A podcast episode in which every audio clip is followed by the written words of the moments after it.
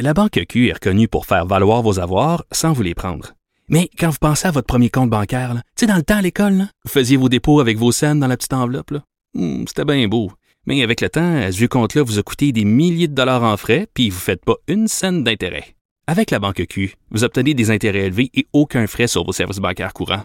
Autrement dit, ça fait pas mal plus de scènes dans votre enveloppe, ça. Banque Q. Faites valoir vos avoirs. Visitez banqueq.ca pour en savoir plus. Radio.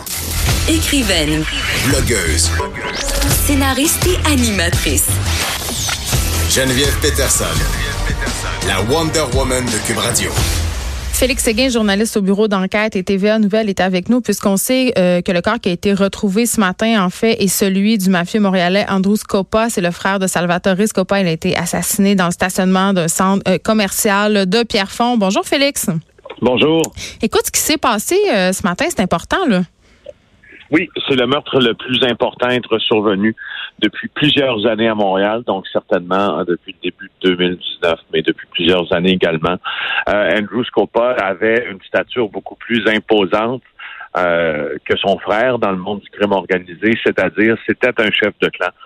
C'était une personne qui, à l'époque, euh, que à l'époque où Vito Rizzuto était vivant, qui était très très près du parrain de la mafia montréalaise, qui a toujours eu la permission euh, du temps de Vito Rizzuto de mener ses affaires en marge euh, du clan sicilien parce que euh, Scopa était un calabrais. Mm. Et c'est un homme qui a fait des millions et des millions de dollars. Certaines sources le créditent là, euh, d'un encaisse d'à peu près 36 millions de dollars là, euh, avec ses différentes activités criminelles.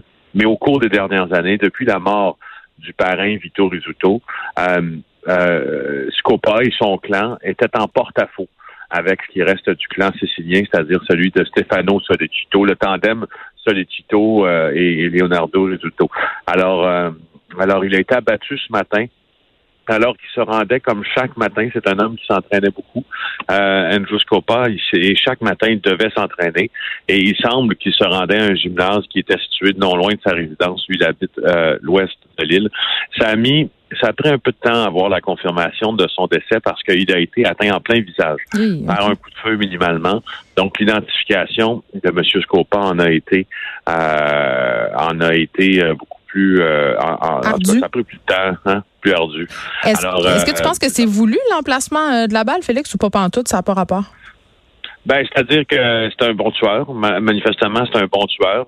Si quelqu'un peut abattre une autre personne en, euh, en, en faisant, tu veux, en ayant le moins de, courant moins de risque que cette personne ne survive, c'est idéal pour les tueurs. Alors, euh, s'ils s'ils sont capables de euh, frapper à la tête, ils vont frapper à la tête.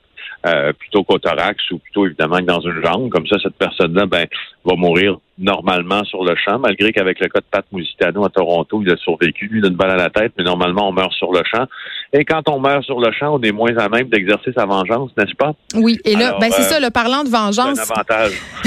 oui, parlant de vengeance, euh, le meurtre d'Andrew Scopa, évidemment, tu l'as évoqué tantôt, euh, c'est un peu dans la continuité, si on veut, de de d'autres meurtres qui ont lieu plus tôt cette année puis dans les années passées. Là, c'est un règlement de compte en tant que tel. Est-ce qu'on peut s'attendre à d'autres meurtres? Ben, je- ça pourrait.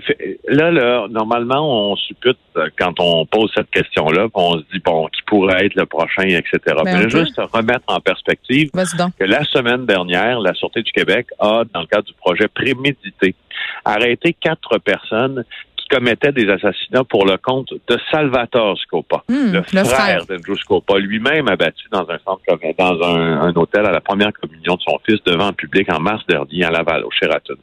Alors, le défunt Salvatore Scopa avait, euh, avait sous son emprise un gang de tueurs qui exécutaient c- ses bases œuvres en, en- en assassinant des gens qui étaient liés au clan sicilien. Et on croit que NA, dans le cadre du projet Prémédité, a arrêté quatre personnes qui commettaient des assassinats pour le compte de Salvatore Scopa, Hmm, le, le frère, frère. d'Andrew Scopa, lui-même abattu dans un centre dans un, un hôtel à la première communion de son fils devant le public en mars dernier à Laval, au Sheraton.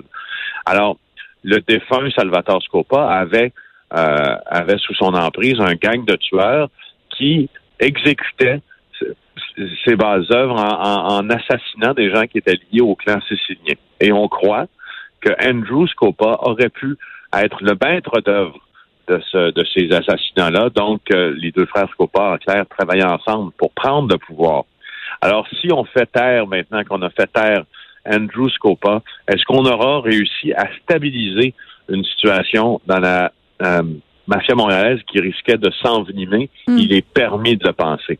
Alors, est-ce que est-ce que ça pourrait même on est toujours en disant, ah, ben là, le sang va couler dans les rues de Montréal, puis je te disais, on est dans les hyperboles et tout ça. Là, Mais là, peut-être pas. je te dirais, peut-être pas. Peut-être qu'on Mm. est en train de, re- peut-être qu'on a réglé un problème, là.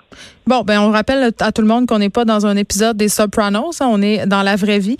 Merci Félix Séguin, journaliste Oui, au bureau d'enquête et TVA. Bon. Merci beaucoup.